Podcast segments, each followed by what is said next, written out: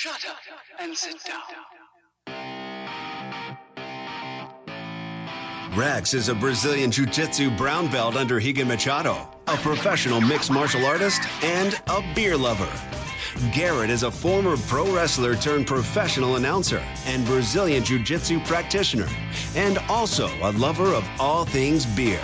Together, they are the Northwest Hop Team. Sit down and listen as Rex and Garrett talk local beer and MMA.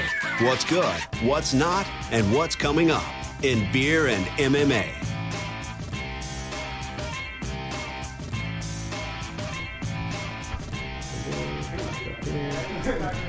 All right, welcome to the Northwest Hop Team Podcast. This is a fan supported and listener supported podcast supported by people just like you. We'll be giving to you free of charge every single Wednesday at SoundCloud.com, Podomatic.com, and GlobalCombatNetwork.com. Yes, and we also want to give a shout out to our sponsors. Uh, please check out Karma Fight Gear, and you can find them at Karma with a K, K A R M M A Fightgear.com, and you can get yourself or a fighter something. So uh, this week on our show, we're going to be coming from uh, Salem Ale Works in Salem, and uh, some of the things we're going to include in this podcast that you might want to keep listening to is the Knuckleheads fight coming up and the Sasquatch Brewfest. So uh, stay tuned, and you're going to get the rest of that information here shortly. Nice. And today we we are at Salem Ale Works. You can find it at 2027 25th Street Southeast, Salem, Oregon. That's 97302. And you can find them on the interweb at aleinsalem.com. Today, our first beer that we're going to start with is called Stout. And I say it like that, Stout, because it's got an exclamation mark at the end and it's S T O U T exclamation mark stout. This beer is a roasted malt aromas of coffee beans and bittersweet chocolate. Moderate roasted malt flavors ranging from caramel to dark chocolate with a bit of malts, malted sweetness. Finishes with a mild, approachable bitterness. Not to mention, and don't worry, you can also follow us on Untappd. Uh, go to Android or iTunes, download the Untappd app. Uh, you can follow me, Garrett, at uh, on Untappd at Shocker NW24, and Rex over here at R Payne P A Y N E 77. So uh, let's see what you got, Rex. Well, I'm looking at this stout. It doesn't look like it has very much of a head on it. It um, it is dark. It's not.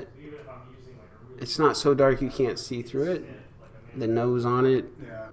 Not much of a nose. I smell a little of the coffee in there that they talk about. I'm gonna go ahead and, and take a sample of it. My initial, my initial thought on this is it's very smooth, and, and a lot of stouts are. I I think a, a good stout is smooth. It's got to be if it's got your malty flavors uh, and your your chocolate in it. It's gonna it's gonna be smooth like a, a chocolate milk would be almost. Nice. I, I like that analogy. Chocolate milk. We have this stout right here. Stout with the exclamation mark. And for me on the nose, I get a lot of chocolate on the nose, not as much coffee. But again, Rex is the not the stout guy per se. We're trying to we're trying to convert him, but he's he's not quite yet. No, I'm the IPA guy. Yeah. But uh, for me, this is uh, very very tasty in terms of, of stouts. Yeah, the the quality of this beer is really good. It you can tell it, it's very clean. And even when we walk in here, this is a very clean facility. Um, It's it's a brewery and it's their it's where they're housing their their tap room as well. So, I mean, from where we're sitting to where they're brewing beer is a good 20 feet, so you can see everything in action and see it happening. And it is a very clean facility. so it's harder to get. it's hard to, to get beer as fresh as that. Would you agree? Yeah, I definitely would agree. Uh, I mean, 20 feet to the tap, and, and then in our four ounce sampler right here. yeah, and that's uh, not a bad deal with their samplers. That uh, you're getting a four ounce sample. They're calling it a five ounce sample, but they fill it up pretty much full. So it's four to five ounces for a buck a piece, and they've got t- we got ten beers on tap today. So uh, this might run a little long, but you're gonna want to stick around for all ten beers. For sure. And now that I've finished the stout, I'm I'm gonna say that it's very a very even mix for me. It's a very even mix between the coffee and the chocolate. Mm-hmm. Um, it's smooth. Again, I don't. It doesn't really have a, a, a thick head on it. For for those of you watching live right now, um, you can see that there there is a lot of the foam stuck to the glass right here. If you want to know if your beer is good, it will have foam that sticks to the glass. If it does not, then it is a cheaper quality beer. So I, I think I'm going to rate that as an excellent beer. I'm going to do that on Untappd right now. You can find me at rpain77 and my buddy Garrett at I'm a shocker NW24. Uh, good old Rex, though, it's uh, P A Y N E, not P A I N. Although, uh, when you're in the cage, it's a lot of P A I N. It could be. There's been times where it has been. All right, and starting off our, our news for the week, excuse me. Central Beer Week's going to end on the 31st of this month, so make sure you head over to the uh, Bend Redmond area for Central Oregon Beer Week. Go over and sample some stuff from Deschutes or, you know, Boneyard, uh, Rat Hole, any of those breweries over there. You can't really go wrong with anything over there, along with all the other activities that they've got going on. Uh, and it'll be over the 31st of May. All right, Rex, second beer. Our second beer, our second beer will be Smoky the the Barrel, and there's a interesting spelling on barrel. It is bear like a, a grizzly bear, if you will. So Smoky the B E A R R E L.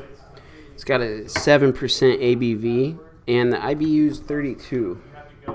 Low IBU, as there should be in, in the darker beers or the stouts. It's a smoked porter aged in uh, whippersnapper whiskey barrels from Ransom Spirits, Oregon. Dark roast with a light smokiness melds into hints of oak, vanilla, and whiskey from the barrel. So here's our first. I, I believe there's a couple today. Here's here's our first one uh, that's been aged aged in the oak barrel um, from a whiskey barrel. This one's a little harder to find. I uh, I got it. Yeah, I, I personally always have kind of mixed feelings about beers that have been aged in, in uh, barrels with with whiskey. So on the, on the nose, I can definitely smell that whiskey barrel on the nose, easy. absolutely, Which yeah, honestly, it's right out front there. yeah, for me, it's not not that bad. I I don't mind a barrel aged beer for the most part, uh, especially if it's dark. But I've had some beers here and there that have been like tequila aged, which is sort of weird to me, but that's neither here nor there. I think with the whiskey, it has to be a dark beer. But if I if I was gonna have tequila aged beer, I think that I'd rather have a lighter beer with that. Tequila and IPA seem like they might mix. Yeah. Stouts and whiskey seem is definitely a popular mix. Yeah, bourbon and, and stouts and whatnot. recommend him. I have no idea how busy he is. Uh,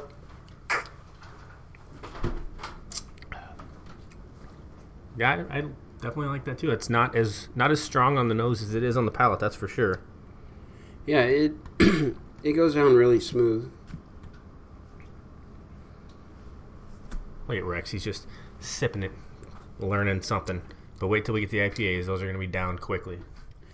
Yeah, I tend to savor ones that I'm, I'm unfamiliar with to get that um, experience, if you will. But yeah, this is pretty mild compared to what I would normally consider a, a whiskey barrel aged.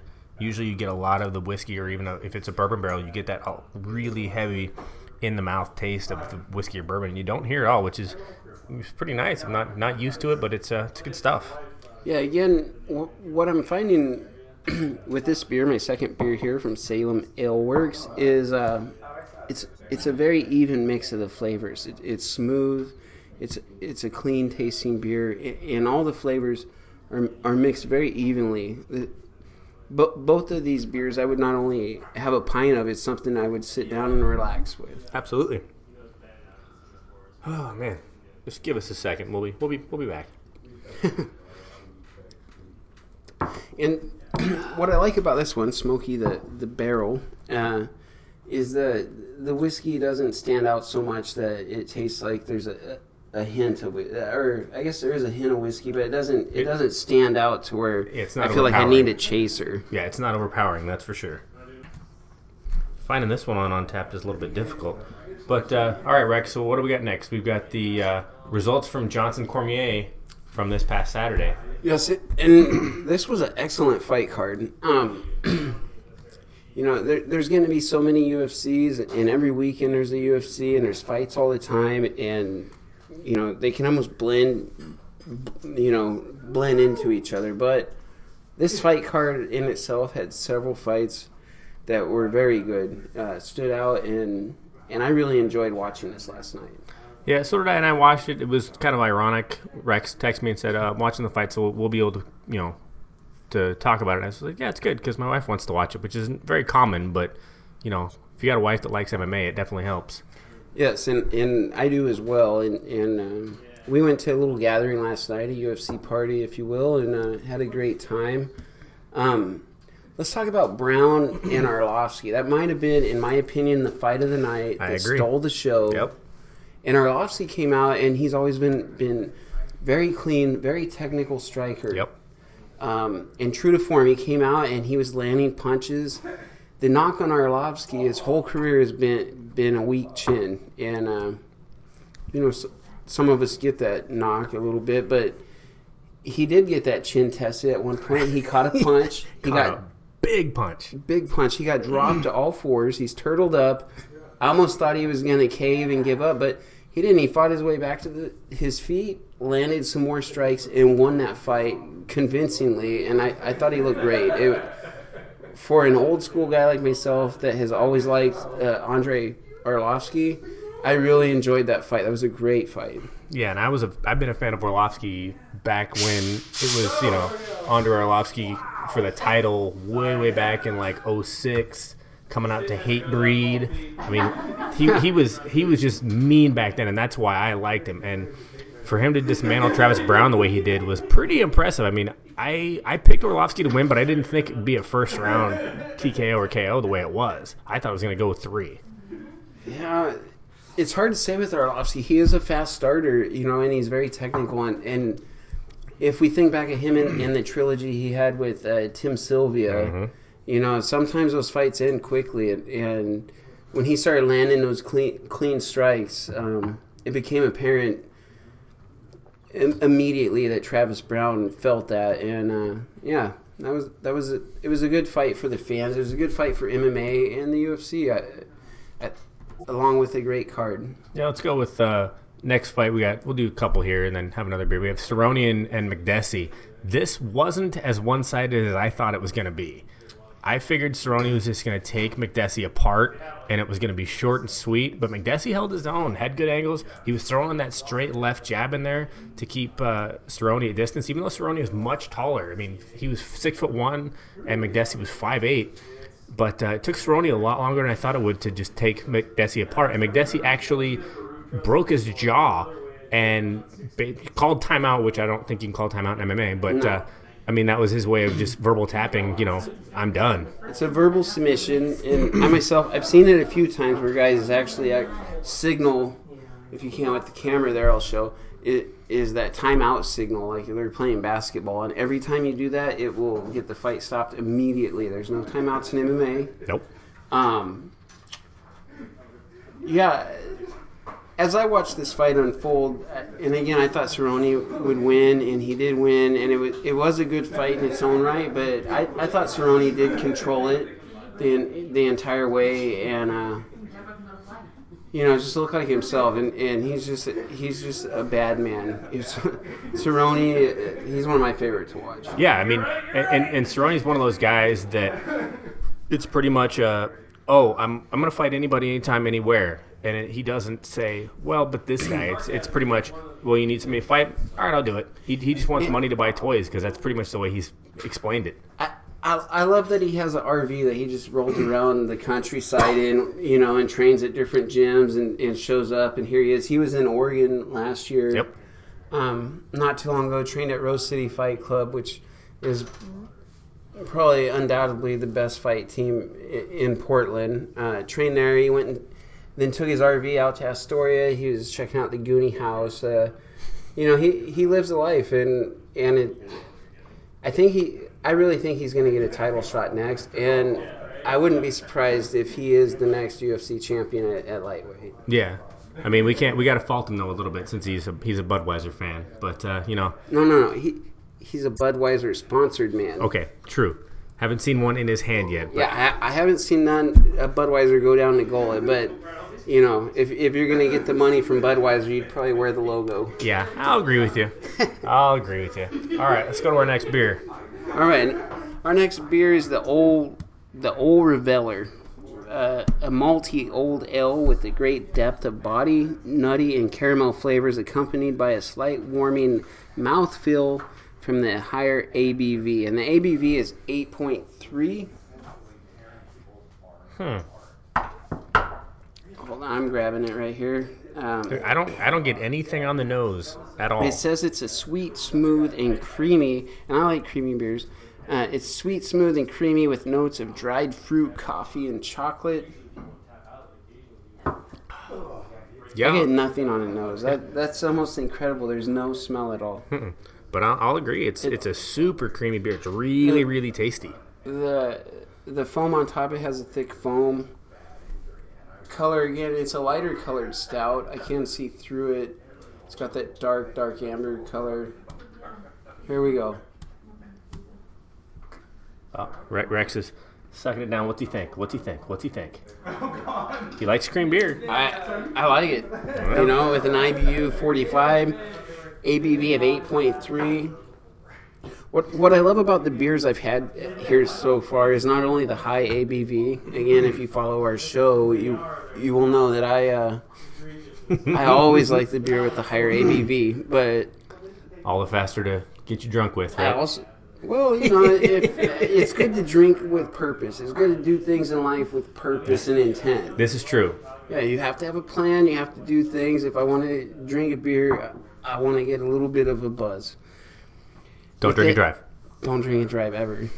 All right, we're three beers in, and I'm going to say again, it, it's an even mix of flavors. It's hard to pick out anything distinctly on its own. But it's super creamy, which is awesome. It is awesome. I, I do like the creamy beers. Um, it's smooth, clean. I, we keep saying clean. It's just they make good beer here. Yep.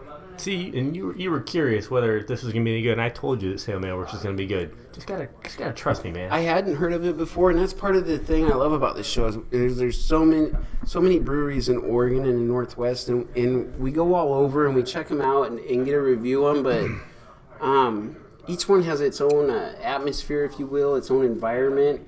This this particular place, I really like. the uh, Salem Ale Works. They they uh, you could call it SAW. Their logo is the SAW for Salem Ale Works. Um, you can see there's a lot of homage uh, to the logging industry, which you know is part of Oregon's uh, heritage and tradition. Yep. Um, and I like it. I like this place. I like their beers so far. We're three in. I I would drink a pint of, of any Yeah. three of them. Absolutely.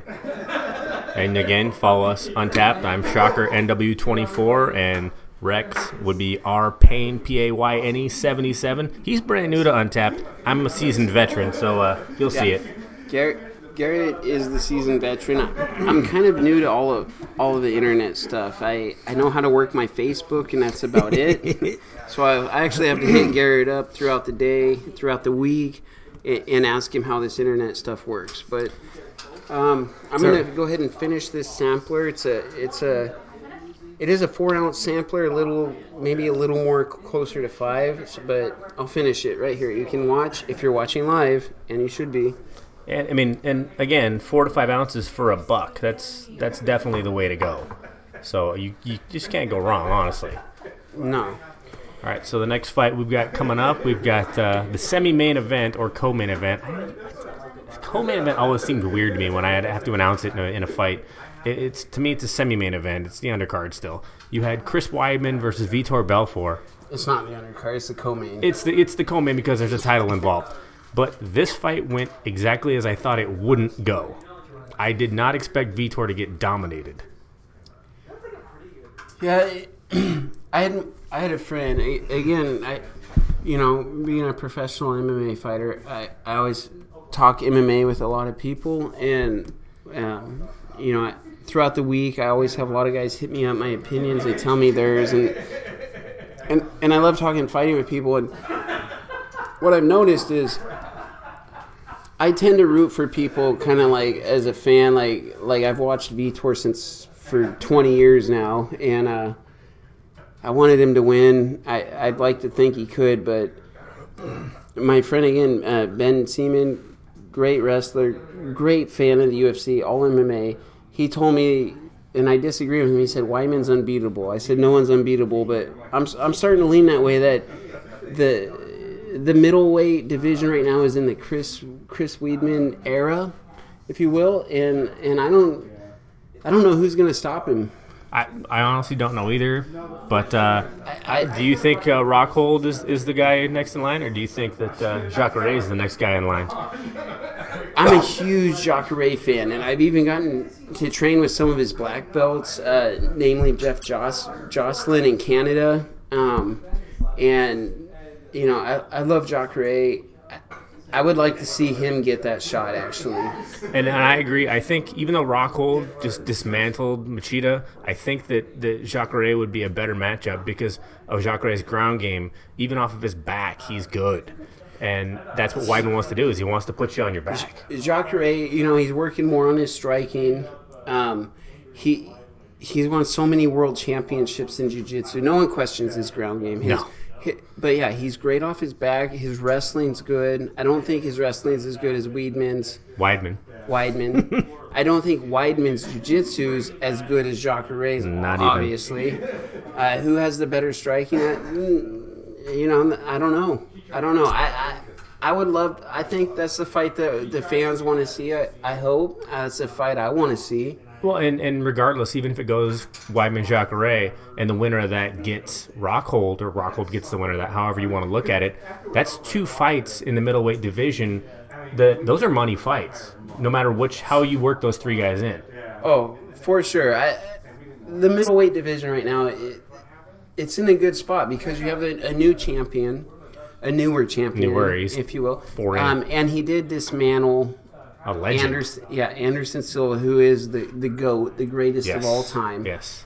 N- no one questions that. Um, he dismantled him and he, and he beat him twice. He's now beat Vitor Belfort, who is an absolute legend. Um, Jacare, you know, there there are guys looking up at it, and I think 185 is that division right now where, where people are wondering how how good is the current champion. Um, and there's a few guys looking up, and I, I think there's a few great fights right there. So here's my one question for you because you you're in this a little further than I am. Machida is number five in in the rankings in middleweight, Yeah. but Weidman's beat Machida and Rockhold's beat Machida. How does Machida stay in number five, being beat by the number three and the number one guy? It seems like you'd, he'd be dropping down further than five. Well, we haven't it- added up. You know, if you say one and three, we don't add up to five. So Machida's beating some guys. Yeah, I Um, agree. but the, you know, I I don't know. I've never really been a Machida fan, and that's mostly because he carries that karate torch so strongly. Yeah. And um, you know, for the last five or six years, or maybe longer, people think that traditional martial arts actually have a place in MMA, and and I disagree. And as a professional mixed martial artist, I'll say martial sports do, and I don't believe karate is a martial sport. And and what you see in Machida is what he uses of karate. I'll, I'll see that pie slicing or, or triangular footwork. And, and and things he does from karate, but he's throwing uppercuts from boxing. He's doing the Thai clinch. You know, Machida is a mixed martial artist, and ahead. My my knock on Machida that I don't like is that he, he's always pumping karate so much, and, and I don't think he's a karate stylist as much as he's a mixed martial artist Anymore. I, anymore. I- I- do I think he's going to be the champion again? No, I, I don't see him beating uh, the current champion at all. Um, but I, I think he I think he sits at number five fine because he has that name. He has that established name. He's beaten some legends himself. He's True. beaten um, some guys that are going to be inducted into the Hall of Fame, like true. BJ Penn. Yeah. Um, but no, I don't. I don't see him pushing uh, the champion. All right, I was just I, I was just checking. I wanted I wanted to see your opinion on that because I I just didn't see him at number five. I saw him closer to like number seven. You bring your six and seven guys up. Who in the middleweight do I bring up? I don't know, but if you're considered in the top five and you've been beaten by two of the five, uh, two of the four top five guys, I don't know that you're still in the top five. That's all I'm saying. It seems like to me that makes sense. If you're the top five and you're looking up, and the two guys within the top five have beat you. Now, if you're number five and you've been beaten by number seven and number nine, Right. Then, then I think you, ha- I, I see that argument. But you know, if you're number five and number one and number three beat you, well, yeah, you're number five. Sure, and I'm not I'm not knocking Machida at all. Again, great fighter. I mean, the, the karate Great style. mixed martial artist. Yeah, I don't the- think he's a karate stylist. the, the, the, the karate style he kind of innovated into MMA, at least in my opinion. Uh, at I least do in see UFC. the footwork. I do see the footwork from karate, and he does he does throw that one. Uh, I don't know if it's a horse punch. He does he does have a good straight punch that looks like karate. He's got that pie slicing or triangular footwork, looks like karate. Right. Um, but yeah, I, I, I think he, yeah, I think Machida is great. All right. It was long-winded, but I like it. All right, let's try. Let's get this next beer. we went long on that one. Yes, uh, it's because of the strong ABVs, I believe. Next, we have the Beacon IPA, and um, I myself am an IPA man. I- right now, I'm looking at the ABV here is a 6.7, and IBU at 60. It sounds exactly like an IPA should. And it says this light copper beer has huge citrus and tropical fruit aromas with subtle notes of resin and pine with just enough sweetness from the malt to balance the hop flavors and the moderate bitterness, this Northwest IPA is very drinkable and serves as a great beer for any occasion. And judging by the nose, it it knows noses. Is that a word? Noses? It, its its nose is just like a typical Northwest IPA. It's piney and fruity, which is really really typical of a Northwest IPA. But again, Northwest makes the best IPAs, so can't go wrong. Yes, and a lot of that is is due to IPA is a hoppy beer, and the Northwest is famous for hops. We have Yeah. the Willamette hops, the Cascade hops, Willamette Valley hops. Um, yeah, Northwest is a great uh, IPA scene. There, there's also Northwest Pale Ale is its own style.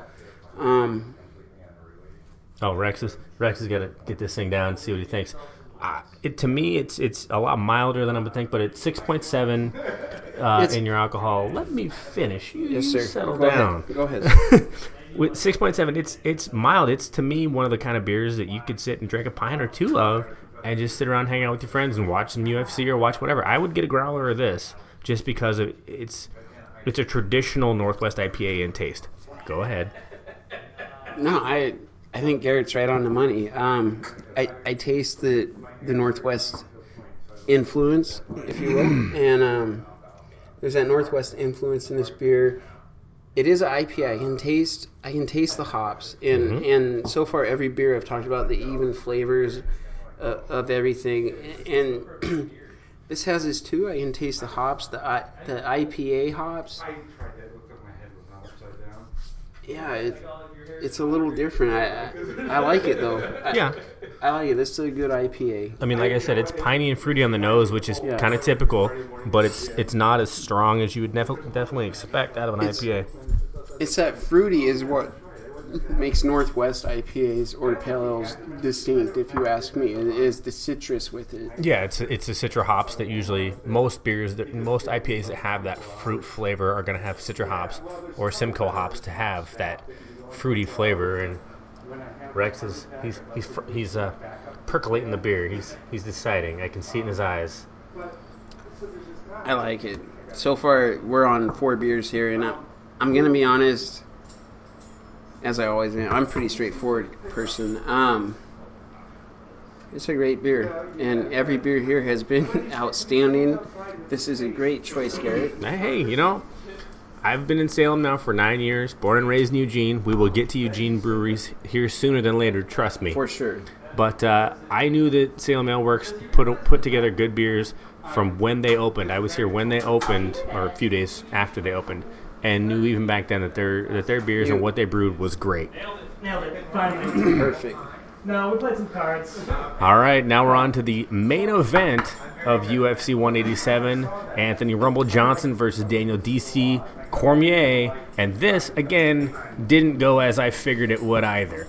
DC just he was a grinder against Anthony Johnson. Anthony Johnson, as strong as he is and as dynamic of a, a fighter is, he got he got gassed. That's the bottom line to me. I mean, after the first round, he's got his eyes closed. He's just huffing and puffing, and Cormier's over there like, "All right, I'm cool. Let's let's go round two. And Cormier ground him down and made him and, and just he that's how he got the win. He just wrestled. Just beat the shit out of him, huh? Yeah, I mean, it, I don't know if he necessarily beat the shit out of him, but he he broke his will. That's and that to me is is in a fight. I mean, granted, I've never had a, a MMA fight, and you've had several. Yeah, I mean, I don't know. I 38 would say of them. yeah, 38's more than several. We've had a Yeah. shit pile of them.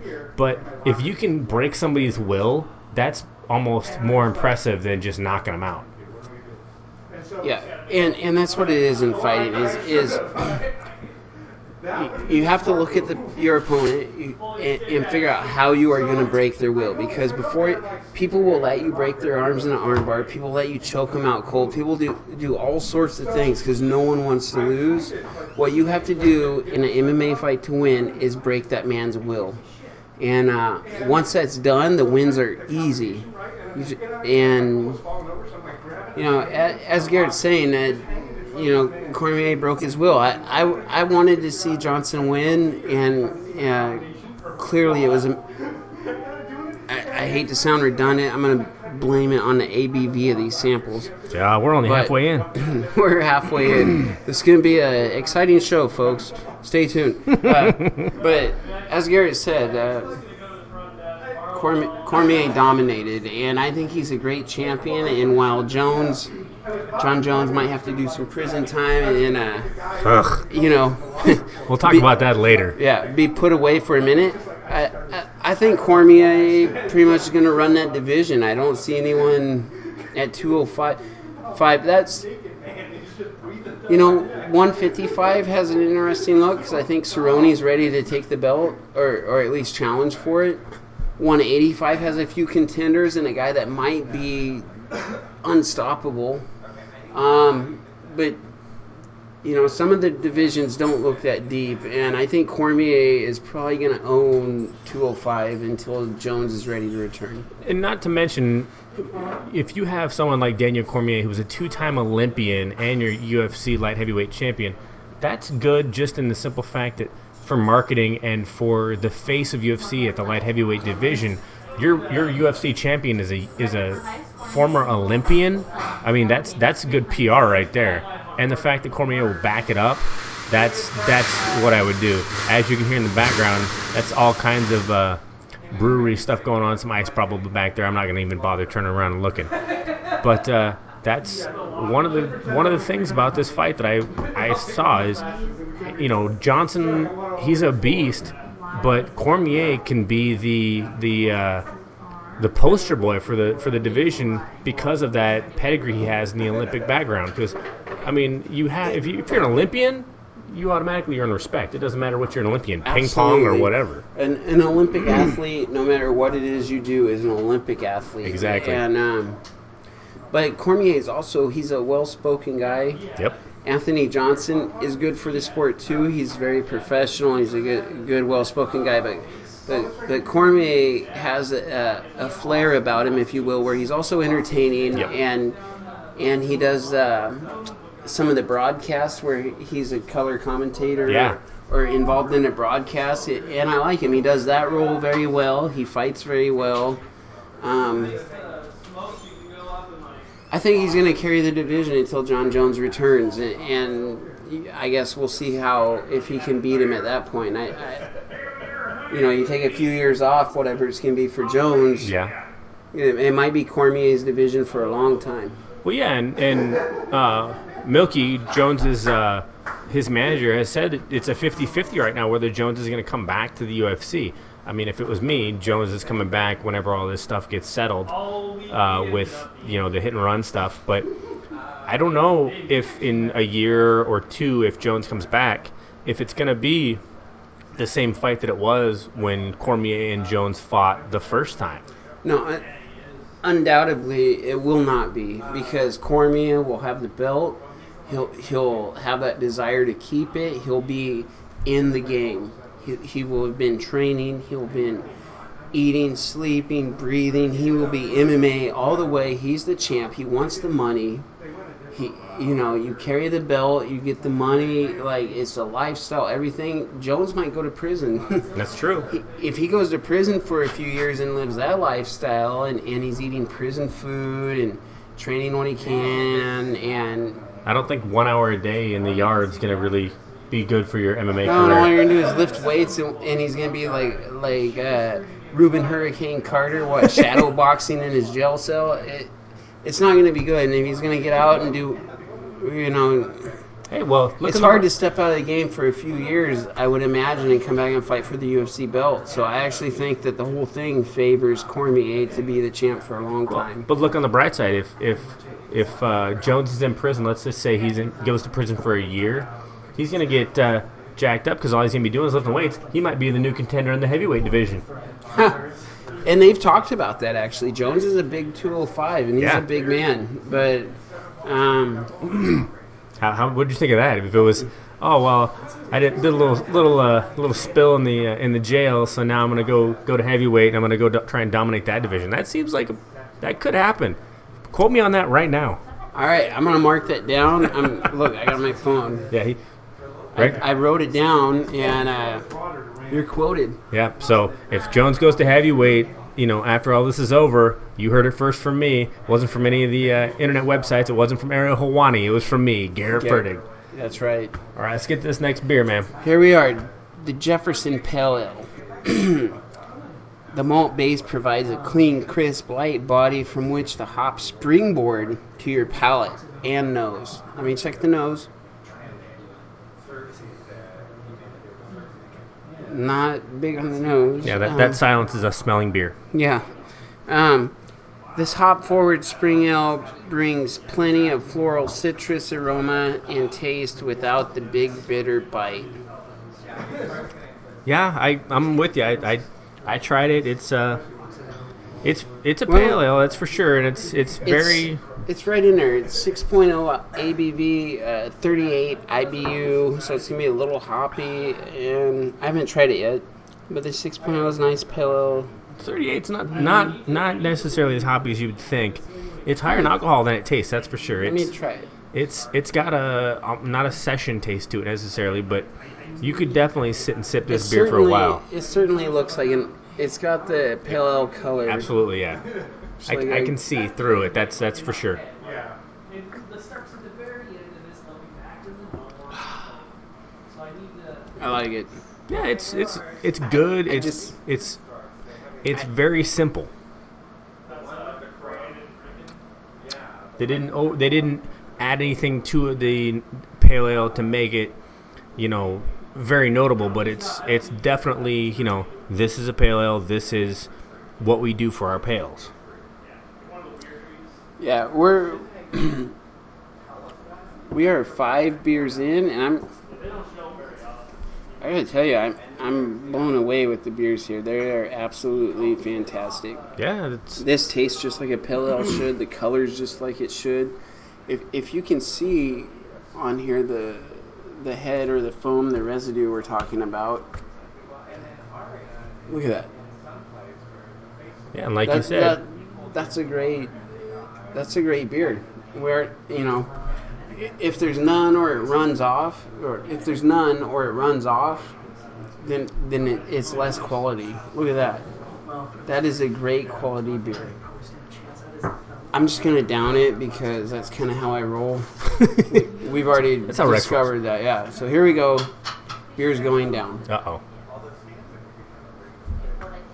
and it's gone. It's gone. Look at this. This beer.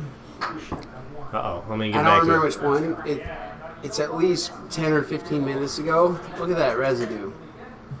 This is a, this is a good brewery. That would have been your old Reveller. Old Reveller, which I think was Number a three. great beer. Can you see it? with the haka, Metal. horns. metal? Uh-oh. All right, all right. all right. Here we go. So next up, uh, We got. nah. Let me let me Go- get to a little bit of beer news, I'm man. sorry, my friend. Go ahead. We got Salem Ale Works Summer Homebrew Competition for anybody that uh, is a home brewer. I hope you're listening to us if you are a home brewer because uh, we will more than be more than happy to sample your home brews. That is for sure. Absolutely. Uh, I do have we do have another brewery coming up probably pretty soon, uh, at least by the end of the year, called Ratchet Brewing here in Salem that we'll be uh, checking out. But anyway, the uh, Salem Ale Works Summer Homebrew Competition at Sparky's Brewing on Mission. Uh, it's at the end of the month or right near the end of the month, 5:30. So May 30th. Uh, go to Sparky's at 1252 23rd Southeast, number 10. It's behind Popeye's Brewing. And enter yourself, if you're a home brewer, enter yourself into the homebrew competition. See what you can win, see what you can do, see what people think of your beers. All right, Rex, let's get another beer in here. All right, here we are at the Pulaski Pale Ale. I'm sorry, this beard makes me laugh just because it's. It reminds me of Saturday Night Live, and I don't know if you're a Saturday Night Live fan, but you got you know Bill Brasky, and that's what it reminds me of. Well, it's called Pulaski, and coming from a logging family, and with the logging uh, motif and in homage here, uh, I'll tell you, Pulaski is a tool that was made by what they called river rats when they had a. They used to fall timber and and they'd put it in the rivers, and then a tugboat w- would run it out to the mill, and the Pulaski would be out there, and, and it looks like uh, a spear and has kind of a hook kind of attached to it, and it would m- be made to turn logs over, and you would turn the logs over with your Pulaski. Wow, it's. I'm kind of glad we went here because I didn't know you were a logging guy, and I know nothing about logging. Yeah, so I, I was actually a fourth generation logger, uh, Oregon through and through, and I got out of it because um, you know MMA call, called me, but uh, but yeah, I, I definitely grew up with a, a logging heritage, and here we are, Pulaski Pale Ale. And just as the Pulaski is a staple tool of the fire line, which I don't understand, our Pale Ale is a go-to in times of thirst. An American style pale ale that mimics the traditional English version, the Pulaski Pale Ale is light amber in color with a mix of fruity and malty aromas. Uh, biscuit notes and the, the malt meld nicely with an earthy hop tones. And I'm going to correct myself here because I'm, I'm not too proud to do that, but I might have had the Pulaski wrong. It's been obviously 14 years since I, I did that. Um, the the Pulaski actually looks like an axe on one head, and on the other is um, is this. sort of a pickaxe looking kind of deal. Yeah. Okay. So I, so I had that story wrong. Here we go. What do you got? Definitely get the earth on the nose. It's it's got that uh, that I wouldn't call it earth necessarily. It's very what am I? I don't know what I don't know. I can't place that smell. I guess we'll call it earthy. It just to me it, it has a, a greens smell, which is weird. Greens is in like vegetables, but No, I, I, I smell that exactly. I, I had two in my hand and then I saw the third. I just couldn't exactly explain it other than that's how I that's how I get it. So I, I just love how the foam sticks to the glass. You can see the bubbles. It's got a copper color. It um it looks like a great beer. well, it tastes like a great beer, that's for sure. This is smooth. It, it, as a pale ale, it, this might be my favorite beer of the bunch. It, it's Really? 5.6 ABV, Yeah, 42 I, IBU. Um, it's a it's a sit and drink a couple of them kind of beer. I could drink a few of them. Uh, okay, well, That I is kind of your gimmick. Beer. Yeah, I, I love the beer, and uh, Yeah. yeah, it's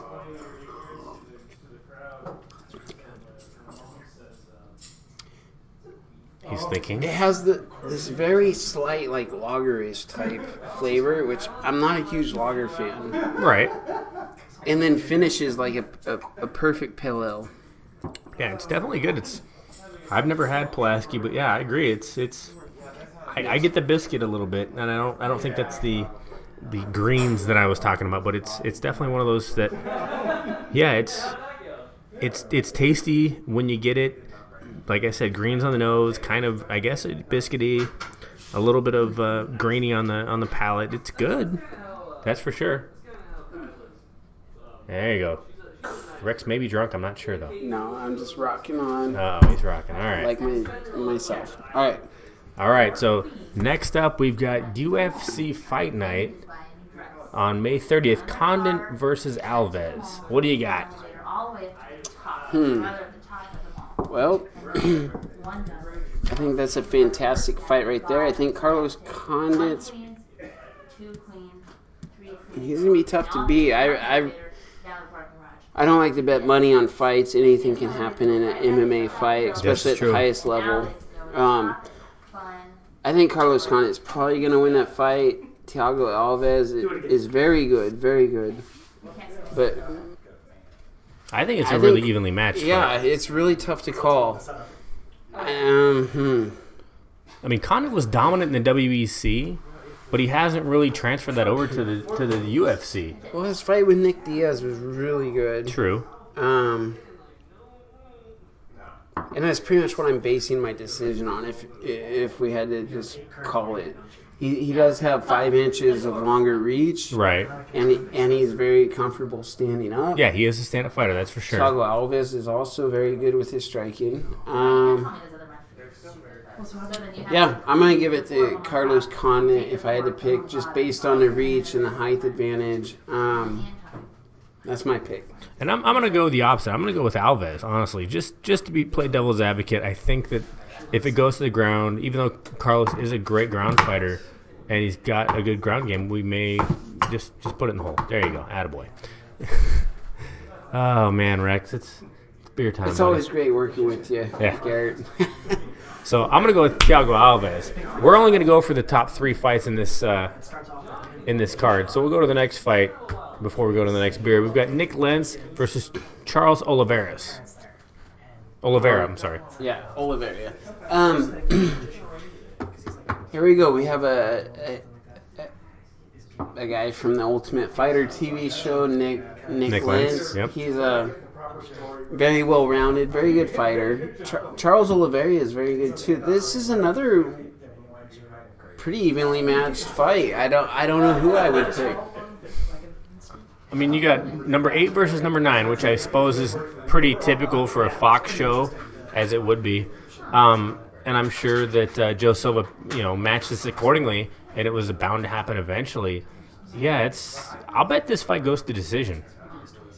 But the fact, ah, wait, but it's in Brazil, so if it goes to decision, you're probably going to give it to Oliveira because it's in Brazil. You know, and there is some of that uh, that hometown factor involved. Um, yeah, Oliveira doesn't he doesn't go to go to decision very much. Um, he's got a little longer reach. I'm actually gonna go with Oliveira on this one. Okay, so we both got Oliveira. All right, let's go to our next beer, boss. All right, our next beer is the Misery Whip IPA, named after the old logging term for a two-man crosscut saw, the Misery Whip. So Look at you, already spilling stuff, just like I told you you would. I know you, that was a great prediction.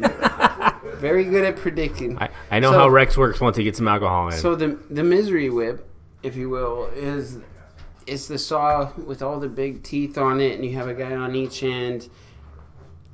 Cr- cross cutting. Now we have chainsaws do all that, but here we go. Your Misery Whip is a dark copper in color. This IPA features the beloved citrus and flora aromas and flavors of hops from the Pacific Northwest. A solid malt backbone balances the heavy dosing of hops while dry hopping and Amarillo adds a touch of fruitness to the refreshingly smooth IPA. I can smell the fruit on the nose. That is full show. It is an odd color for an IPA. It's a little dark. It dark. looks like a red. yeah, it's a little dark, but we'll see.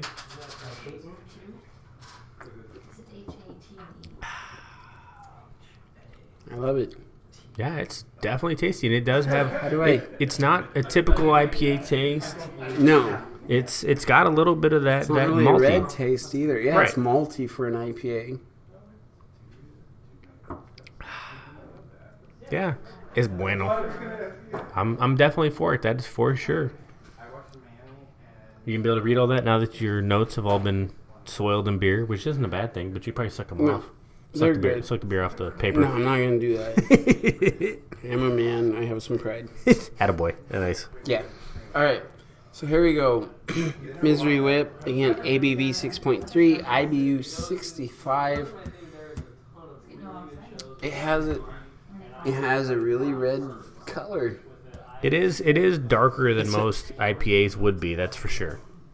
It's it, it does almost have a uh, it's it's in that in that range of an imperial IPA almost to a red color. I'll say this: we are seven beers in, Yes, we are. and I would order a, a pint. I could drink all seven of these beers. Man, I told you I wouldn't steer you wrong. This is. I'm very impressed with this this place, and again, let's give a shout out to um, Salem Ale Works for making great beer. Yeah, just wait when you, when we go back over to Portland and you go to some brew pub and and you see Misery Whip on tap or you see something like that on tap and you go, I know that's a good beer and you're gonna drink it. I sure will. And our our next stop in Portland is most likely Rogue, which uh, makes great beer, and and this I think i- is right up there as well. I would put this up there in far in terms of greatness as that. Yeah, I'm glad we're going to Portland Rogue instead of Newport Rogue because I don't really want to go to the coast, but I got you. Yes. All right, next one we got. Although I Ca- do- Go ahead. I actually like the Astoria Rogue the best. Have you Really? been there? I have not. I've only been to the. It's to- on an old wharf, like warehouse. Used to be a cannery. It's got a great atmosphere. It's good, and it's got that same great uh, Rogue beer. nice. Where are we here on our All right. uh, Fox Sports One main? Final in the top three of the Fox Sports One card, we got KJ Noons and Alex Oliveira, not to be confused with uh, the previous Oliveira Who is of Charles? Charles. But we have Alex Oliveira. That's it's weird to me that we have what three Oliveiras, two Oliveiras, yeah, three Oliveiras on this card. Is Oliveira like Jones in terms of being in Brazilian? I'm not sure. Yes. Okay. but you got KJ Noons versus Alex Oliveira. And Silva is like Smith as well. Really? Have you noticed that? I haven't, but yeah, there's, there's, a lot of ton Silvas. of There's a lot of Oliveras. Yeah, I got you. Um, KJ Noons. I know a lot about KJ Noons. I don't know a lot about Alex Oliveira. I like your stories because you you you know a lot of fighters, which is kind of impressive because I haven't only been in the fight game now for about a year, year and a half. But you've got Well, so much information about guys having- who've come around. Yeah, having. I guess I've been pretty lucky to be in, in, involved in fighting and and personally myself fighting for now 14 years, and uh, traveling the country and, and training in a lot of gyms and meeting Yeah. people. Um, I don't know Alex Oliveira. I know KJ Noons. I, I know of him. I've never met him. Um, I guess I'm neutral on it. I think he's a great striker. I don't. I don't think. I don't know a lot about KJ Noons' ground game. Coming from Brazil, you would think Alex Oliveira It's gonna be a ground guy. might be a ground guy, but you know that might be stereotypical, something we fall into because uh, you know Brazil also has a huge uh, judo community. They have a huge boxing community. E- even wrestling is taking hold there. So I don't know a lot about this fight. If I had to put money on it because uh, I'm a fan, I'd bet on the guy I know, which is KJ Noons. All right, so you got KJ Noons, and and I can't really put my money either way. I'm not much of a betting man, even though last time I was in Vegas, I wanted to put money on the UFC fight, and then I realized it was at uh, it started at 11 o'clock in the morning, and I was way too late for the fights. But uh, I, can't put money on it. I'll, I'll say KJ Noons just because we've got U.S. versus Brazil. Where is this fight located? Just so I know, this is in Brazil. So Oliveira is going to be a fan favorite, that's for sure. He's going to have the Brazilian fans behind him, and they are rabid. That is for sure. But I'll guess that I'm not going to give a, a prediction of a winner, but I'll predict that it's going to be a KO or a TKO one way or another. Yeah, let's do it. We'll finish the fight because decisions are boring. That's true. You, you like Dana White always says, don't leave it to the judges. No, All right. And I myself have been in 38 MMA fights. I've never once been to a decision. I've either finished all of them or, or been finished myself. 38. 38. And I have my 39th coming up. I just That's received true. my contract September 19th. I'm going to fight JT Taylor, the general JT Taylor, at Indian Head Casino in uh, Warm Springs. What day is that? It's a Saturday, September 19th. September 19th. Mark that on your calendars. Go to Warm Springs Casino. That's It'll uh, be your main event, uh, Rex Payne versus JT Taylor. Look at you guys main event some shit.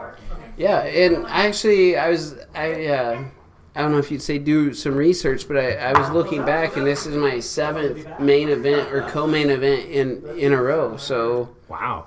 pretty fun, pretty I fun. mean- I love fighting. It's it's been a year and a half since I met you, and I met you when you fought in the main event against uh, oh shit Enoch Wilson Yes, for a uh, main fighter. event, and that was a good fight. And it was like I mean this to me is the same kind of fight because Enoch is a veteran, you're a veteran. Yes. That was a, two veterans just going head to head, just like this is JT and you. It's two veterans that know what they're Well, doing. Well, JT actually was uh, kind of my former coach. I, I actually look at him as a mentor. Um, I, you know, I think a lot of the guy, and you know, sometimes it just comes up where you can make money.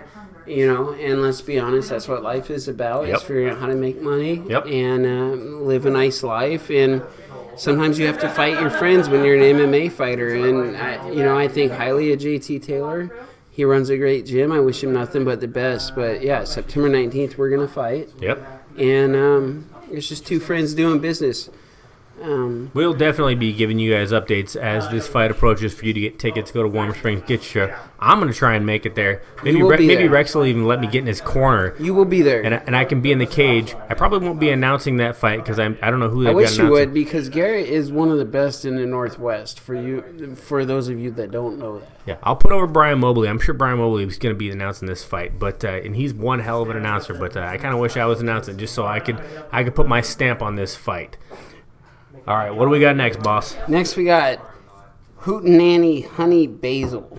Okay, So here's here's our work on it. Our have is to drink as its name is to say. To drink as its name is to say. It's a Hootenanny Honey Basil. It's pale blonde in color. There's a very light beer. is topped with a pure white head of foam. And that is true. I'm looking at it. It looks like it might be a creamy beer. And it has that, uh, yeah, pure white head of foam. Um, only lightly hopped. The fresh basil takes over the aroma, yet remains balanced and not overpowering in taste.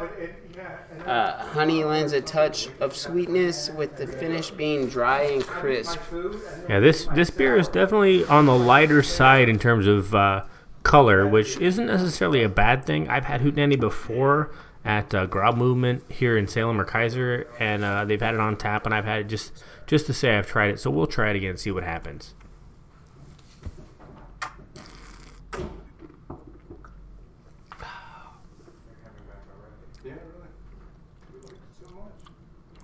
I can definitely get the basil, that is for sure. I seriously taste A1 steak sauce. I don't know what the hell.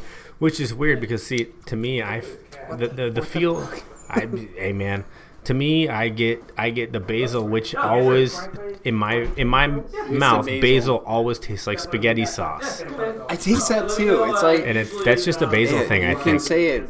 It's basil. You can say it's A1 steak sauce. You can say it's um. What did you say? It tastes like spaghetti sauce. Spaghetti sauce. I mean, because that's how basil. That's Yeah. that's what basil always equates to me is spaghetti ca- spaghetti sauce. Because when I make spaghetti, I always have spaghetti sauce in it, or I, I have, taste always have spaghetti- basil in my spaghetti sauce.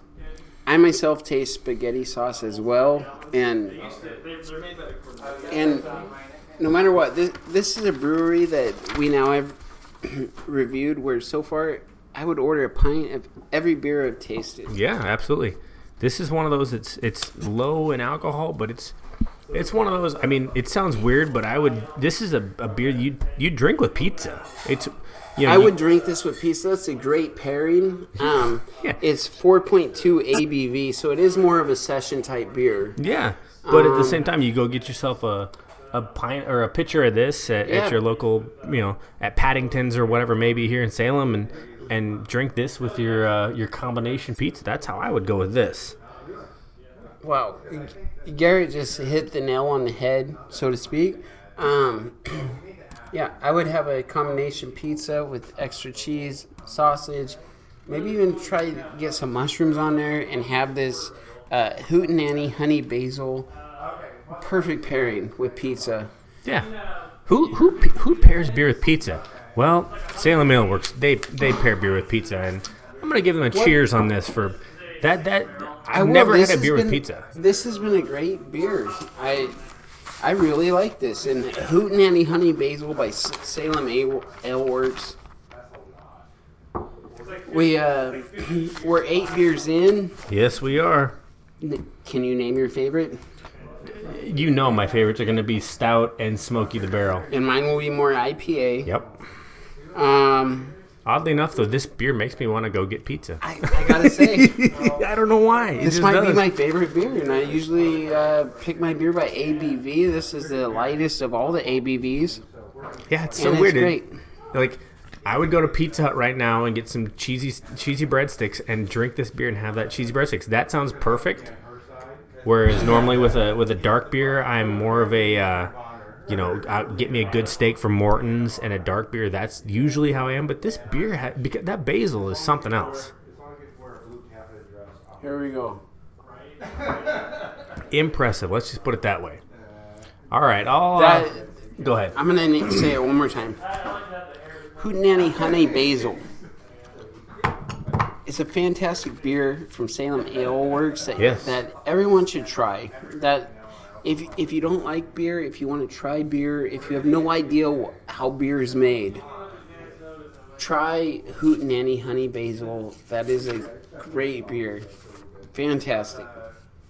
All right, so next up we've got Battle at the Boat 101, 101 at the Emerald Queen Casino, May 30th in Tacoma. That's boxing. I figured I'd throw this in here just for the simple fact that Brian Halquist Productions has put on 101 boxing events at the Emerald Queen Casino, and he does not put on a bad show.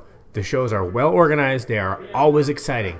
And let me just give you the main event and the semi main event. Main event is 10 rounds at 168 pounds. The super middleweights of Mike Gavronski, who is 17 1 1 with 11 KOs, versus Tyrell Hendricks at 11 6 2 with 4 knockouts. And your semi main event, 5 rounds, worth Marcelino Pindia, who's 5 1 0 with 5 knockouts. If you're 5 and 1 with 5 knockouts, you are considered a knockout artist. Versus Virgil the Black Mamba Green, who's 10 3 and 0 with 3 knockouts, and that dude is scary. I've I have honestly announced Virgil Green stuff. And watching that guy fight is is amazing. I'm not a huge boxing fan, but to watch him fight is magic. Um. yeah, I got to go with Panita though. He's five and one and has knocked out everyone that he's beat. Um. That's my vote. Okay, well, you got in your semi main, you got five rounds going to uh, Panita, which is fine. We got that. All right, what do we got next, boss? We have our double bit IPA, Uh-oh. which is a five hop var- variety. And I've had seven hop beers. I've had six hop beers. Uh, here's a five hop beer. So five different varieties of hops. It's got Cascade, Centennial, Columbus, Chinook, and Simcoe. Um, give this double IP plenty of hop character. I'm a hop person. I love hoppy IPAs. Um, it's piney. It's got resin aromas, and uh, flavors blend nicely with a light citrus pair well with the light malt base. Just enough bitterness, bitterness to let you know it's an IPA with an I with an ABV that leaves you pleasant and content. This is this is Rex's wheelhouse by far. He uh, he definitely had a uh, a pint of this beforehand. Actually, it was a it it was a, uh brandy snifter, so he knows what this is all about. And before he even got to this sampler, he had his his brandy. He said, "This beer is amazing." Let's look on camera real quick. If for those of you watching us live, which you really should be, if, if you love beer and MMA, why would you not watch us live? I'm I'm gonna agree with you there. Yeah. Look at that head on that beer. It sticks to the glass all the way down. It's got great color for an IPA. It's a it's a a little amberish for an IPA, maybe. Uh, I like the bubbles. Um, the nose on it. What do you see? I can smell. It's weird because I smell malty. Hey, that, there's nothing wrong with In that. an IPA, that's kind of strange. But I'm, I'm gonna be honest. At a nine, it's nine percent ABV. It's seventy five IBU. This is my favorite beer in the world right now, today. Look at the color. See, and I was nice enough to bring him here so he could find his favorite beer in the world. Look at yeah, and look at that head sticking to the top of the rim. This is the best beer ever. You can tell by that. Whoosh, See that? And you don't get don't get a whole lot on the nose.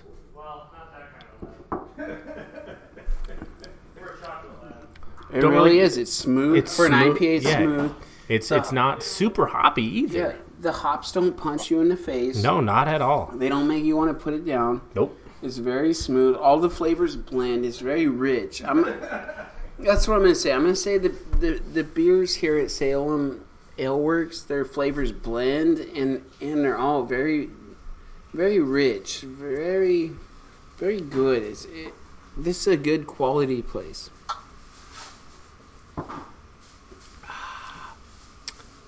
Yeah, this is one of those beers that you could probably drink a pint of, maybe get a growler of, but about halfway through it's gonna sneak up and it may just punch you in the face. It might Because at nine percent, it's one of those like, oh, oh, oh, maybe I don't want to stand up. or. As I'm gonna do here is a first on Northwest Hop Team. Uh-oh. I'm gonna let Gary lead the show. I gotta use the restroom. I knew that was gonna happen. Yeah, it just has to. All right, Rex is back from his bathroom break. Luckily, Hey. we can pause this podcast. It's all good. You, you gotta go. You gotta go. That's And- right. I don't. I don't. He doesn't wear darks. He's got. He's got to go. That's how it Yes. is. And we're on a double bit IPA from Salem Ale Works, nine percent ABV, a seventy-five IBU. Yeah. This is a great beer. I, I'm a huge fan. Um, I can't. I could just talk all day about this beer. Yeah, I mean, honestly, for me, this is one of those beers I'd get a growler of. Go out. I mean, I'm a I'm an Imperial IPA fan, which is what this is essentially. It really is. and go get a growler of it, mow And- the grass, do do what I do in the front yard, and drink this beer because it, it it's not strong. It's not it's not really heavy on you like you'd expect an imperial to be. And uh, yeah, I could I could drink a pint or pint or three of these, no problem. Yeah, and as much as I love IPA, I love IPAs. I'm an IPA man.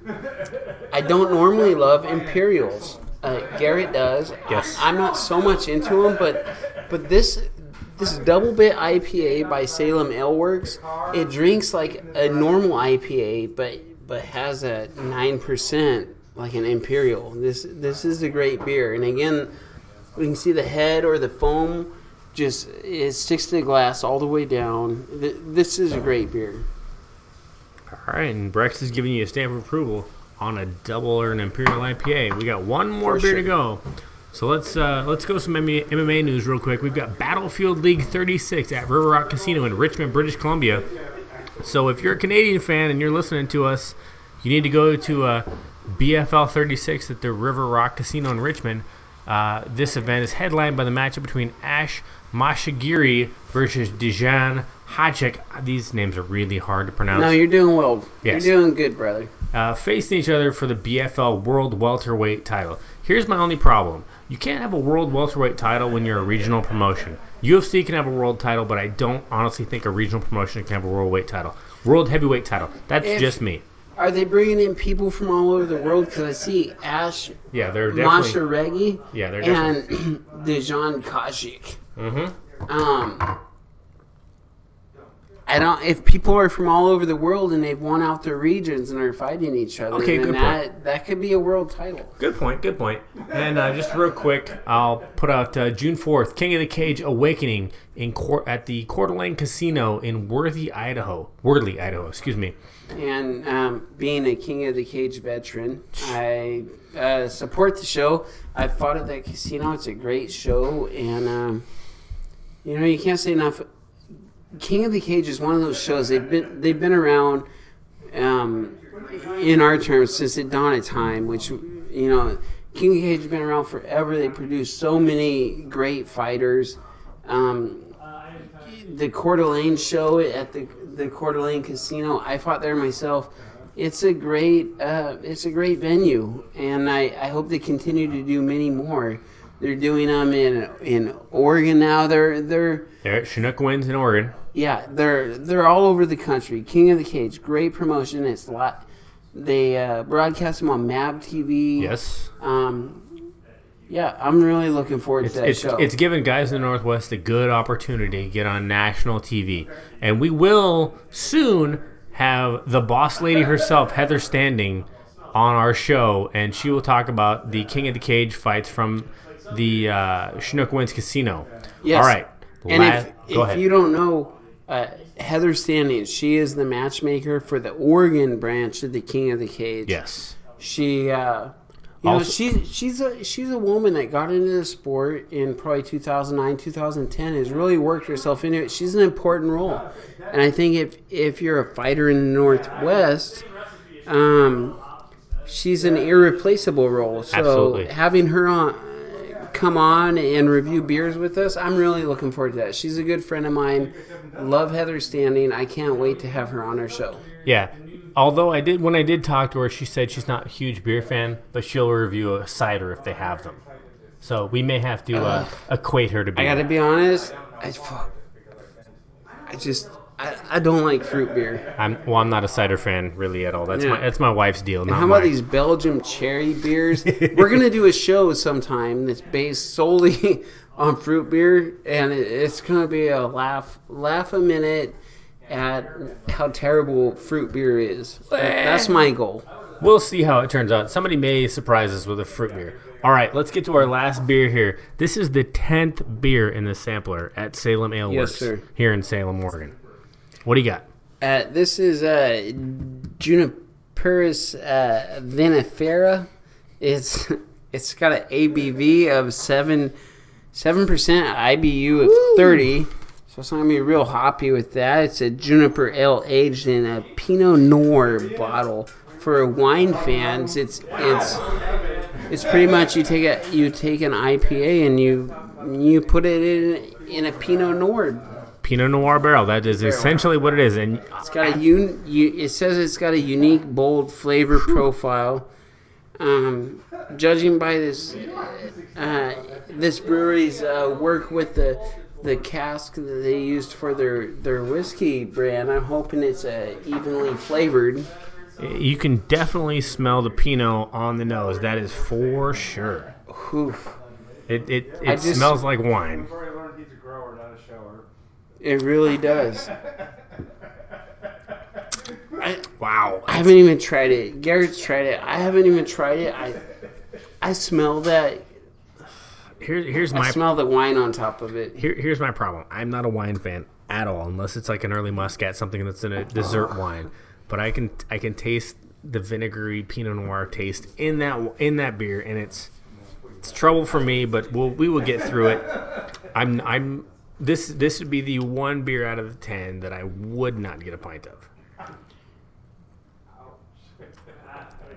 And I can hear the guys behind me that are sitting at the bar. I I seriously would, but that's because I drink beer. I like to get a buzz. I, I- you know, I like to drink beer and fight, and I'm a. I just I don't know, but this beer goes with me. It's it's hard for me honestly because I'm I'm not a wine fan and I just I just can't do it. It's I mean I'll I'll get through it, but this is not something that I would I would order No, ever. all right, I'm gonna choose mine. I wouldn't really either. I, I, I think that I would order nine pen, pints out of ten of these Yes. samplers. Yes. Salem Ale Works, which is also um, an acronym for SAW, and they, they show great homage to the logging industry. Absolutely. Um, it's a great brewery, Gr- great stuff. Uh, if you like wine and you like beer, this might this might be up your alley. This might be something you like. It's got a dark uh, copper color, uh, dark amber color. Again, the head You know, it sticks to the side of, of the sampler. It's a four or five ounce sampler.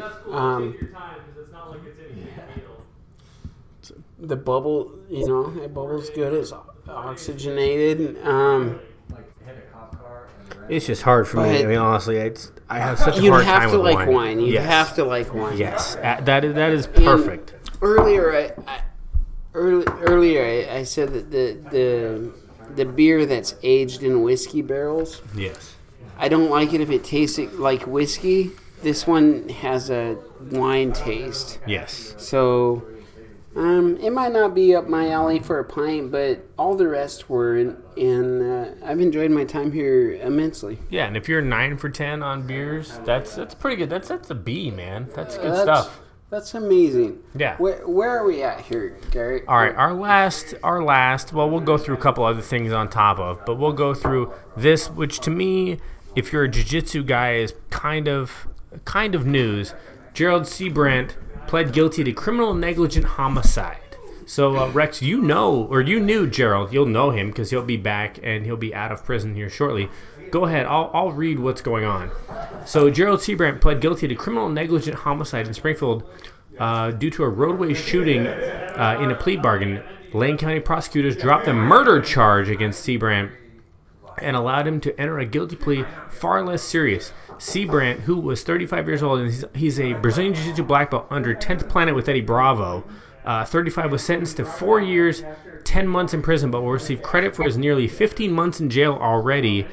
Uh, and has served since the day of his arrest. He's been convicted of murder. Seabrandt, who is also required to serve at least 25 years behind bars if he was con- uh, convicted of murder. The main piece of evidence that got him out of his murder conviction was that uh, the prosecution uh, basically said that the barrel of the handgun had a lot of the victim's uh, DNA on it, meaning that the victim came at Seabrandt uh, while he's holding his weapon, and Seabrandt shot the victim in a road rage road rage incident.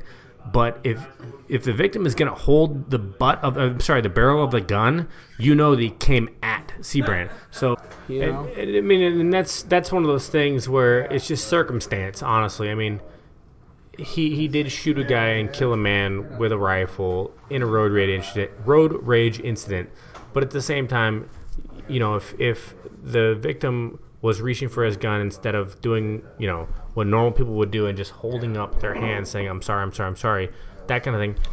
You know, it, it, it was it ended up being self defense. All right, and finally. Gra- uh, Glamour MMA has an eight-woman grappling tournament at the Roseland in P- in Portland, May 30th at 7 p.m. You can get your tickets at the door.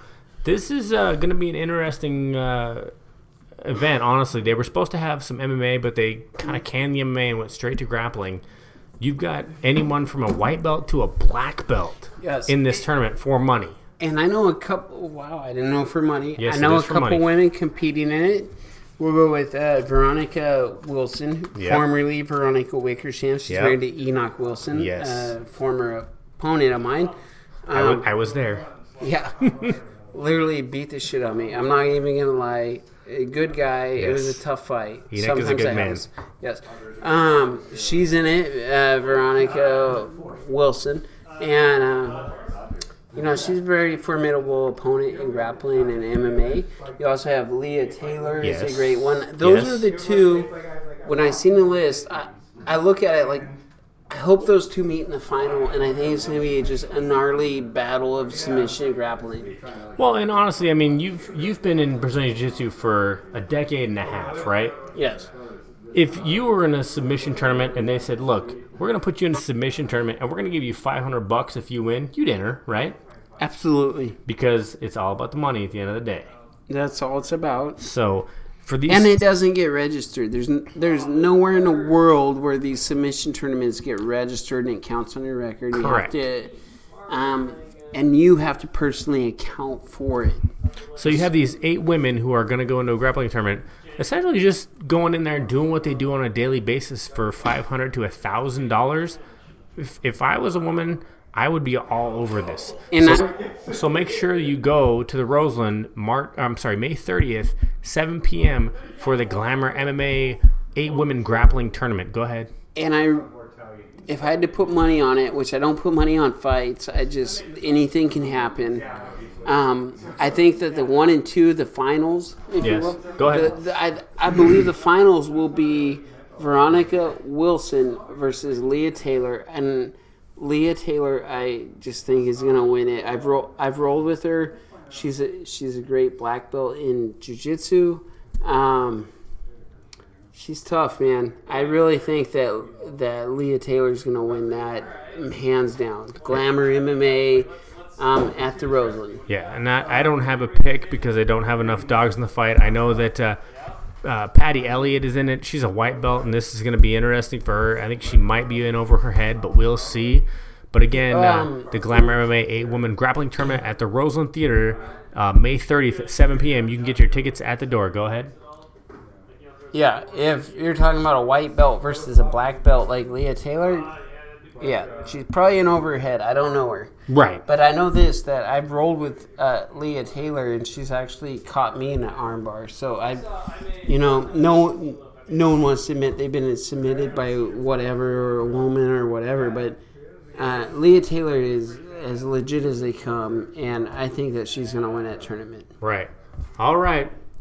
So uh, now we're going to close the show. So coming up every Wednesday on SoundCloud, Potomaniac, and at theglobalcombatnetwork.com. Be sure to rate, review, and subscribe to our show so you can hear us every single Wednesday. You can also follow us at NW Hop Team on Twitter, Instagram at Northwest underscore hop underscore team. You can send us email at northwesthopteam at gmail.com. Follow us on Untappd. I'm on Untappd at Shocker NW24. And I'm on Untappd at R Payne seventy seven. Payne P A Y N E. He makes it so simple. And go ahead and go and like us on our page at facebook.com Northwest Hop Team. All right, Rex, for you and me, this is podcast number two. This went well, and I'm sure you're a big fan of uh, Salem Ale Works now, aren't you? I really am. This was a great brewery. I would order nine out of ten of these beers as pints. Yeah. Um, You give a brewery a beer on ten on ten samples, that is definitely the way to go. I love it. This is a great place. I love the motif. I like the the homage to the logging. Oregon's a huge logging community um, historically, and yeah, we're out. All right. Once again from Rex and I, cheers. Till next week.